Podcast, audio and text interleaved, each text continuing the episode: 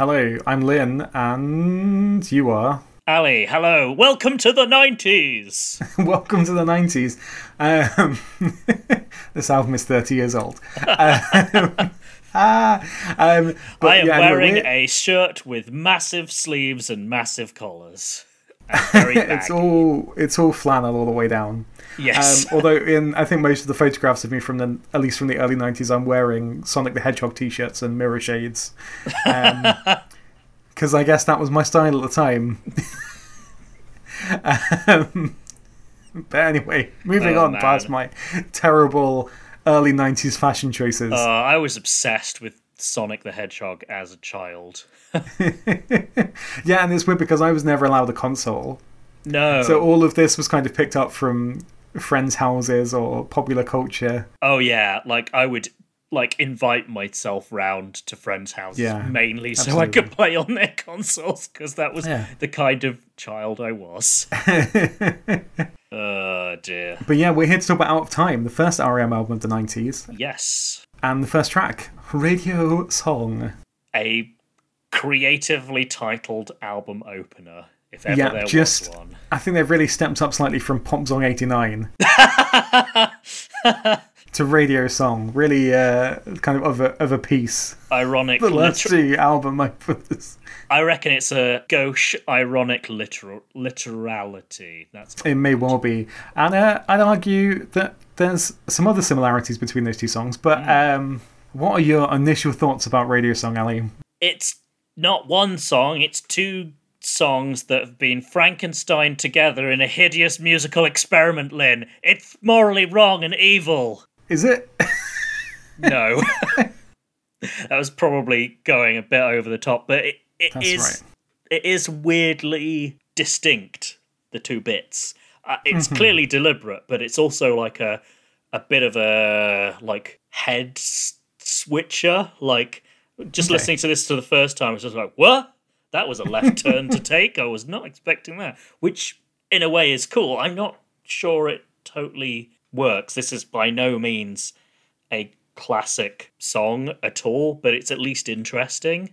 Yeah, I feel like I feel as though they kind of looked at Pop Song 89 and went, "This is a bit rubbish," but we want to try something that's kind of similar, where it's sort of like a slightly sarcastic, jaunty pop number, Yeah, but it's just done so much better. And I don't think it's the best song on this album, and I don't think it's the best REM song. I don't think it super works super well, um, but I do think it's much more interesting. it's a better version of that. It's a better version of that. I think it's funkier and more enjoyable. well, that's that's one of the songs because one of the Yeah. songs is like this funk rock kind of Yeah. groovy thing, and then you have this other thing which is a sort of like slightly kind of cheesy. It almost sounds like if you were to caricature REM. Yeah. it would sound like this like especially the like once you've gotten rid of that gotten past not gotten rid of you but the, there's that little bit of spoken word intro at the very beginning and Yeah. then you have this like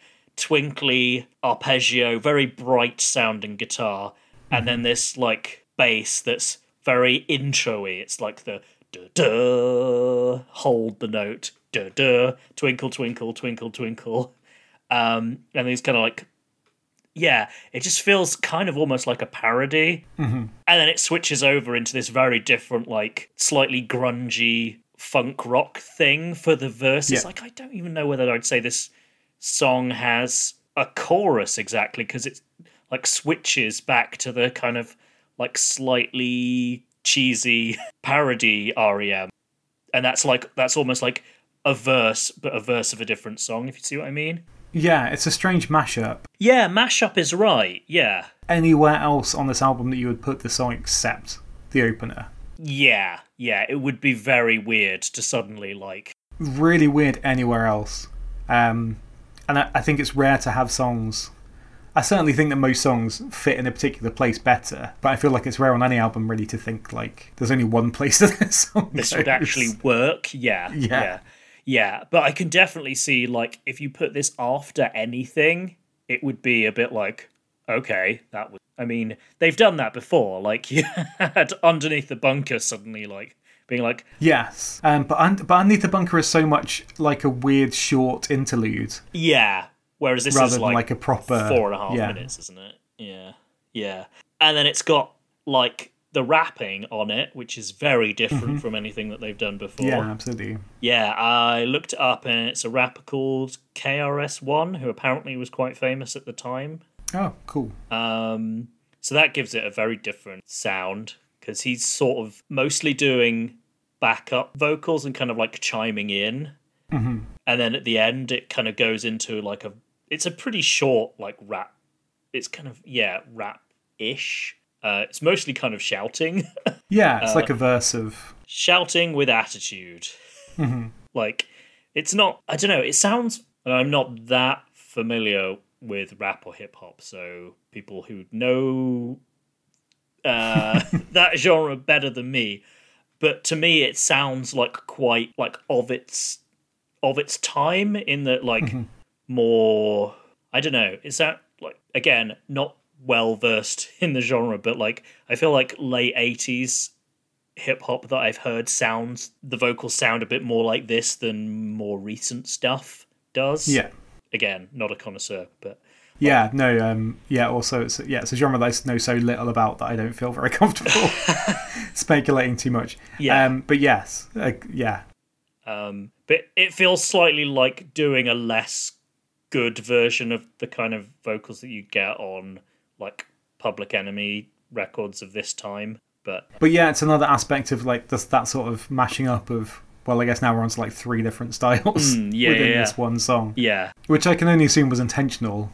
Was it made? Was it sounding like you were tuning to different channels on your radio? yeah, maybe possibly. that's the idea. Yeah, there's some sax in there, not as much as on oh, what was it? Uh, it's that song on Document. I'm for- totally drawing Um, a, drawing a blank on. That was like weird, weirdly like sax dominated. Oh, what was it?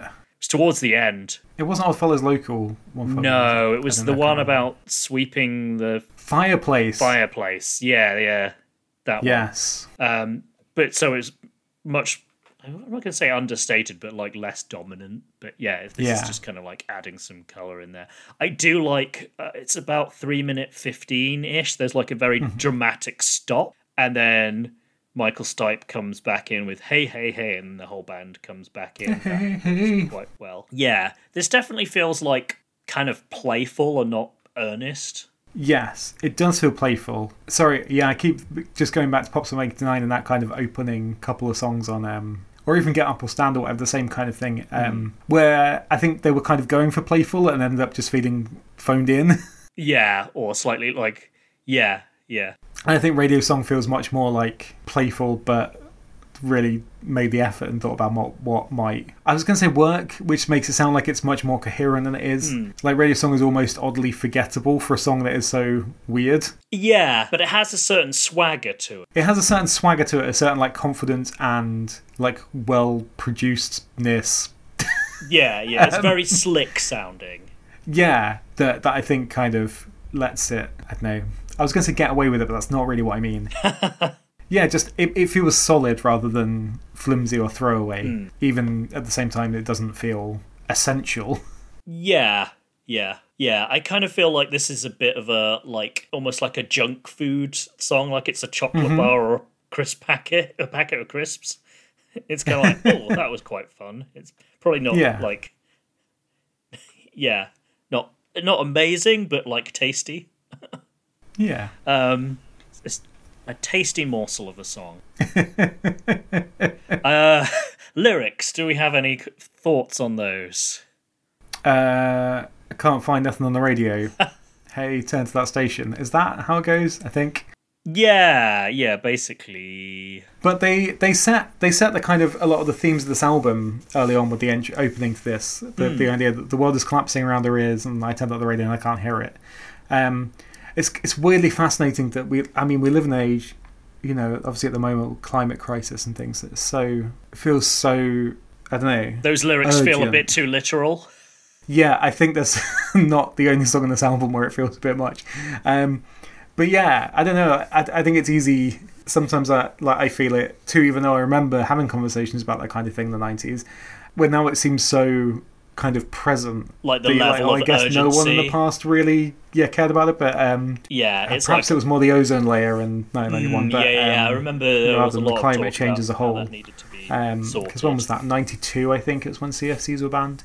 So this would have been that kind of thing. Yeah, almost like almost apocalyptic sentiment. I mean, this song doesn't feel super apocalyptic No, in the kind of feeling of its of its thing, but there's that kind of odd undercurrent, which I think maybe only makes the song slightly weirder. yeah, and I guess the the late eighties because you had like the collapse of the Soviet hmm. bloc, like the Of fact course. that that was like you know until very recently just an assumption that that would just continue to be how the world was divided and that was just going to be what you were going to have for a you know a few more decades. And then suddenly it was and that that probably was a very weird moment to be around. As somebody who was who was around but you know not old enough to be aware of that stuff going down. Um yeah uh other lyrics. It's kind of like the slightly uh i don't know mysterious thing about like when i got into the house and i called you out and i could tell that you'd been crying it's like a it's quite a dramatic scene like very neat little portrait of a moment So that same same song on the radio makes me sad, um, or is it makes me cry? I can't remember. uh so it the, the- there's a line about the DJ sucking as well. Yeah. yeah, on a later verse. Yeah, it's the same same sing song and the DJ sucks. Which Yeah, it's know, like that kind of weird. I don't know, not really weird because I mean, like sense memory or whatever, or if this even counts sense memory. Um, you know, it's kind of a powerful sort of thing, but that these sort of reminders of of past difficult circumstances because the song was playing, and suddenly you're just like, ah, just, just freaking DJ playing these re- these reminds me tracks of, that. of oh, oh, oh, which is the Smiths song? Um it that it has the Oh, line um, hang the DJ. Hang the DJ, yeah. So apparently a lot Oh, of a lot it. of uh, hatred for What DJs going called? around in uh, Panic.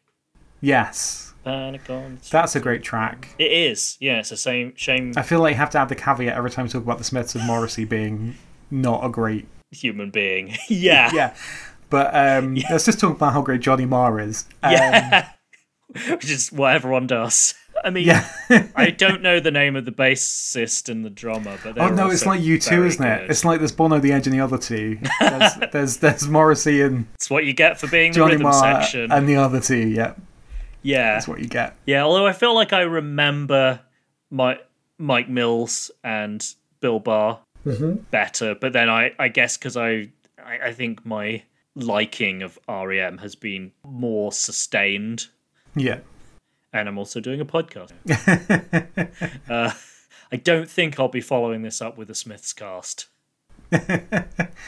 No, it's confusing. It's like opposite thing. So I was I was creating the listing for all these episodes, and I thought we'll only we'll only touch singles if there's if there are singles that are not on any albums. Okay. Wait, like excluding any like weird Christmas stuff or whatever. you know, like, actually that was released completely single. And I think there's only two or three in the whole like 30 year period. Whilst the Smiths, sometimes I think like, oh yeah, yeah, yeah, Smith song, but like all of their singles like are not on their albums at all. Yeah, which is quite totally- a weird thing. I was kind like, like, totally separate.